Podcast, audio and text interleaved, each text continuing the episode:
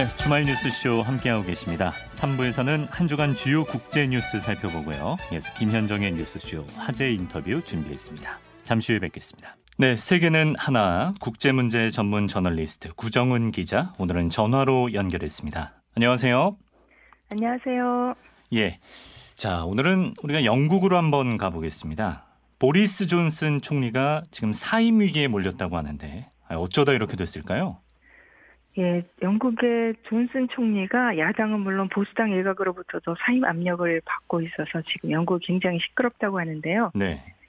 발단은 2020년 5월에 총리 관저에서 개최된 파티에 참석했다 이런 문제였습니다. 어, 당시 영국이 록다운 중이었거든요. 코로나19 때문에. 예. 그런데 정작 총리는 규정을 무시하고 관저에서 파티가 열려서 거기 참석했다. 이런 아. 사실이 알려지면서 국민들이 분노한 거죠.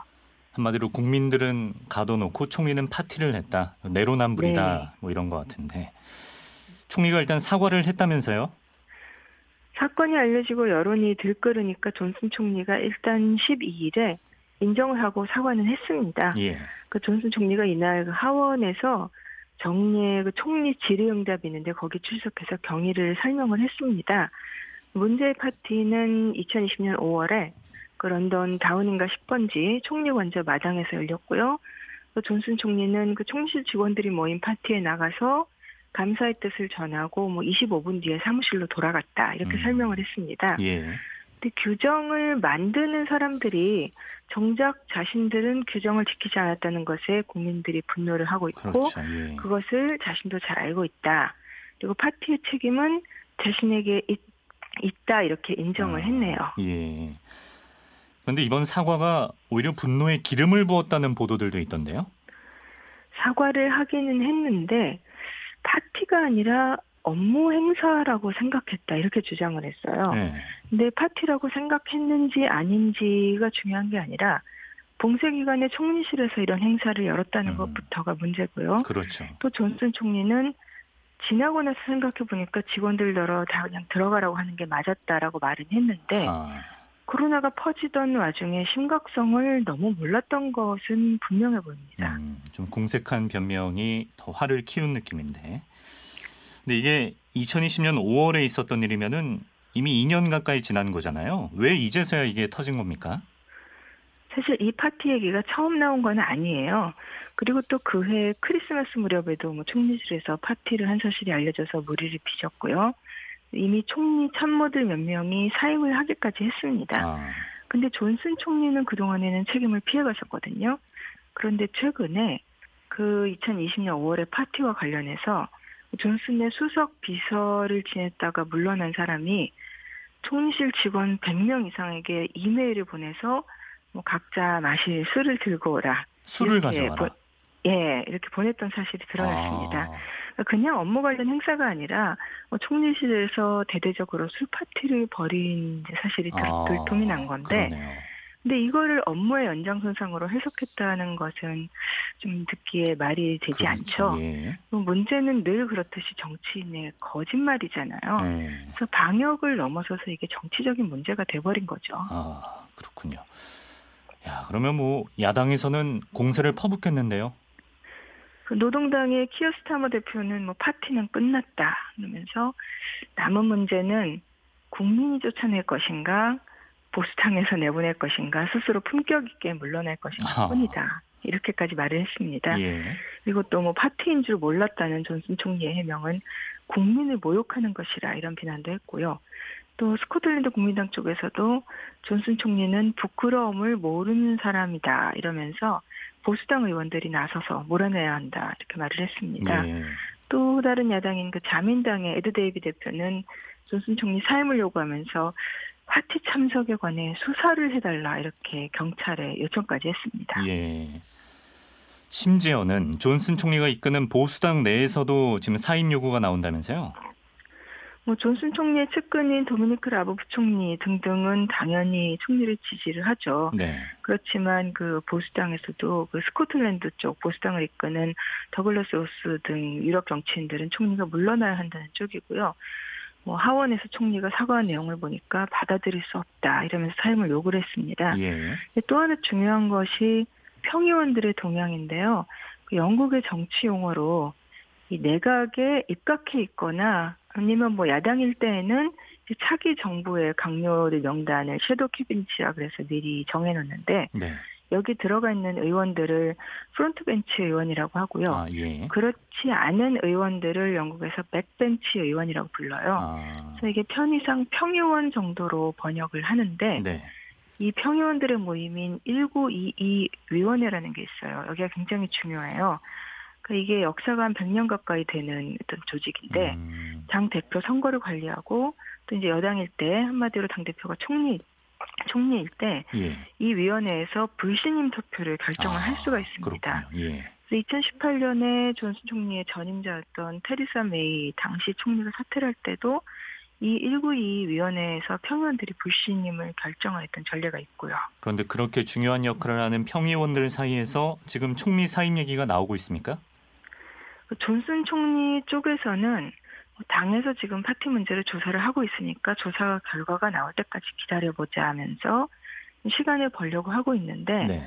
조사 결과가 나오는데도 뭐 시간이 오래 걸리는 거 아니고 한 1, 2주 정도 걸린다고 음. 하더라고요. 예. 그런데 이 192 위원회 그 부회장인 그 윌리엄 레거 의원이 조사 결과가 나오기 전에 존슨 총리가 물러나야 한다 이런 말을 했습니다. 음.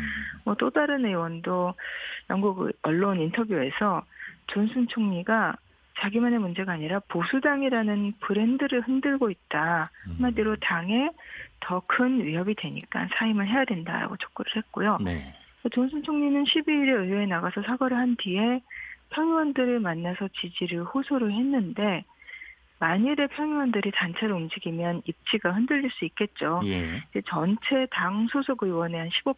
그러니까 지금 의석 기준으로는 54명이 이 위원회에 서한을 보내서 불신임 투표를 요구하면은 네. 투표 절차에 들어갈 수는 아, 있습니다. 실제 투표로까지 이어질 수 있다. 야, 정말 연초에 큰 이슈네요, 이거. 어, 그럼 정말로 존슨 총리가 물러날 가능성도 있는 걸까요? 어떨까요? 지금 분위기로 봐서는 존슨 총리 사임을 잠시기에는 사실 조금 이르긴 해요. 그러니까 존슨 총리의 당내 경쟁자라고 한다면 거론되는 사람이 그 총리의 2인자인 그 리시 수낙 재무장관하고 외교장관 맡고 있는 리즈 트러스인데 네. 이날 총리가 의사당에 나와서 사과를 할 때 수낙 재무장관은 뭐 지방 일정이 있다 그래서 나오지는 않았어요. 예. 근데 이 두 사람 다 당내 유력 경쟁자라고는 하는데 존슨 총리가 발탁해서 각료가 된 사람들이거든요. 아. 그 트위터에 우선은 존슨 총리를 지지한다라는 글을 올리면서 일단 한 발 물러섰습니다. 아, 뭐 딱히 좀 두드러지는 후임자도 마땅하지는 않은 상황이고. 네. 게다가 이제 총리가 속한 보수당은 그동안 방역 강화에 반대해 왔다고 들었어요. 그 보수당에서 존슨 총리의 리더십과 방역 정책에 대한 지지가 굉장히 이중적이에요. 어. 그러니까 지난해 12월에 방역 대응을 강화하는 방안을 영국 의회가 표결에 붙였거든요. 예. 근데 그때 이제 오미크론 때문에 영국이 굉장히 시끄러웠는데 당시 보수당 안에서 99명이 정부 방침에 반기를 들었습니다. 음. 오히려 야당인 노동당이 중심이 돼서 방역 강화를 지지를 했기 때문에 아, 특이하네요. 정부 방안이 의회에서 통과가 되기는 했는데 예.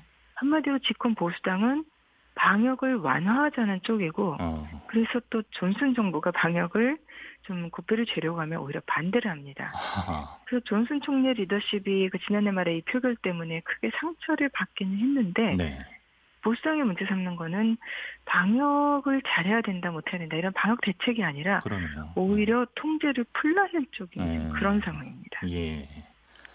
아니 근데 오늘도 뭐 영국에서 하루 확진자가 10만 명 넘게 나왔다고 하는데 지금 보니까 집권당에서 이런 기조를 갖고 있으니까 존슨 정부의 그동안의 코로나 대응도 허술할 수밖에 없었겠네요. 2020년 봄에 유럽에 코로나19가 퍼지기 시작한 이래로 사실 영국은 거의 항상 핫스팟이었어요. 그랬던 것 같아요. 예. 예 지금까지 누적 확진자가 한 1,500만 명 육박하고 미국, 인도, 브라질에 이어서 세계에서 네 번째로 많습니다. 어. 사실 인구 대비로 보면은 그 세 나라보다도 훨씬 많다고 그렇죠. 봐야겠죠, 영국이. 예. 그리고 또 지금까지 목숨을 잃은 사람도 15만 명이 넘거든요. 존슨 정부의 방역 대응은 외부에서 보기에는 아무리 잘 봐줘도 높은 점수를 주기는 음. 힘든 것이 사실입니다. 네. 존슨 종- 총리는 뭐 병원 방문해서 일부러 사람들 포옹하고 막 접촉하다가 이제 코로나19는 별것 아니다 이런 태도 보이다가 2020년 3월에 결국 감염돼서 본인이 위중증까지 간 적이 아, 맞아요, 있었죠. 맞아요. 그랬었죠. 예. 그리고 또 이제 봉쇄 정책을 펼칠 때도 일관성이 좀 없다 이런 지적이 많지 않았습니까?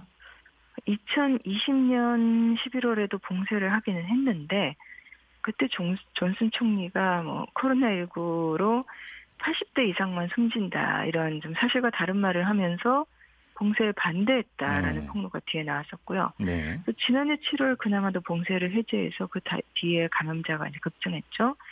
그리고 지난 연말부터 오미크론 변이 바이러스가 전파되면서 영국의 확진자가 다시 크게 늘었는데 이 봉쇄를 하자고 하니까 보수당에서 반란표가 나오고 아, 뭐 심지어 브렉시트 담당 장관은 방역을 강화하는 것에 반대를 하면서 사퇴까지 했어요. 어, 그러니까 정부가 일관된 메시지를 전혀 못 주고 있는 거죠. 그러네요. 예.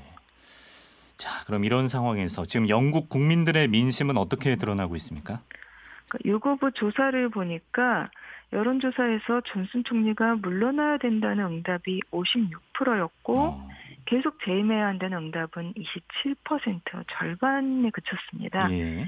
보수당 지지자들만 놓고 보면은 그뭐 당연히 집권당 지지자들이니까 뭐 그대로 있으라는 사람이 52%로 존슨 지지가 우세하지만 네.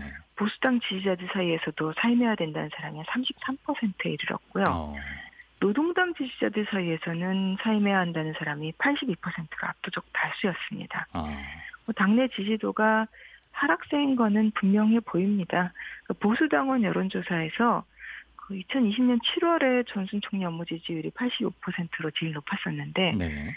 이달 들어서 그러니까 올 초 실시한 조사에서는 61%로 떨어졌습니다. 아. 근데 또 한편으로는 이 워낙에 이제 숱한 논란 속에서도 계속 좀 살아남아왔던 존슨 총리여서 이번에도 결국에는 좀 여차저차 넘어가지 않을까 이런 생각도 드는 것 같아요. 그 영국 언론 인디펜던트가 이 기- 스캔들과 기사 회생이 반복된 존슨 총리의 인생 역정을 보도를 했는데요. 예. 사실 존슨 총리의 처음 사회생활 시작은 이제 언론계에서였어요. 음, 근데 뭐 더 타임스나 텔레그라프 같은 이제 영국 일간지들의 뭐 글을 쓰는 뭐 칼럼도 쓰고 기사도 쓰고 이렇게 출발을 했는데 그때 처음부터 뭐 인용한 코멘트를 왜곡했다든가 뭐 인종차별적인 표현 이런 것 때문에 논란이 됐었고 정치인이 된 뒤에도 선동적이고 차별적인 발언으로 숱하게 이제 위기를 만났었죠. 네.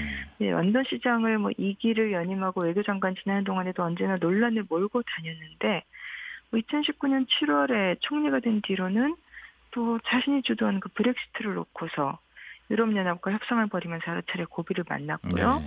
또 이제 2020년부터는 코로나19 대응 때문에 비판을 많이 받았잖아요. 음, 근데 그럼에도 불구하고 어쨌든 지금까지의 이런 경력만 놓고 보면은 정치 인생을 굉장히 아. 성공적으로 해왔다고 잘 봐야겠죠. 버티고 있어요. 예, 그래서 BBC 방송은 이번 상황이 심각하다 이렇게 보도를 했고 보수당 안에서도 지금 상황이 살얼음판이다 이런 얘기는 나오는데 음, 텔레그라프 같은 언론들은 또 반대로 결국 존슨 총리는 이번에도 자리를 지킬 것이다 이렇게 아. 좀 예측을 하고 있습니다. 그래요. 영국 내에서도 좀 상황을 보는 시각에 차이가 있는 것 같습니다. 존슨 총리의 올 한해 행보도 좀 지켜봐야겠고요. 지금까지 국제문제 전문 저널리스트 구정은 기자와 함께했습니다. 고맙습니다. 감사합니다.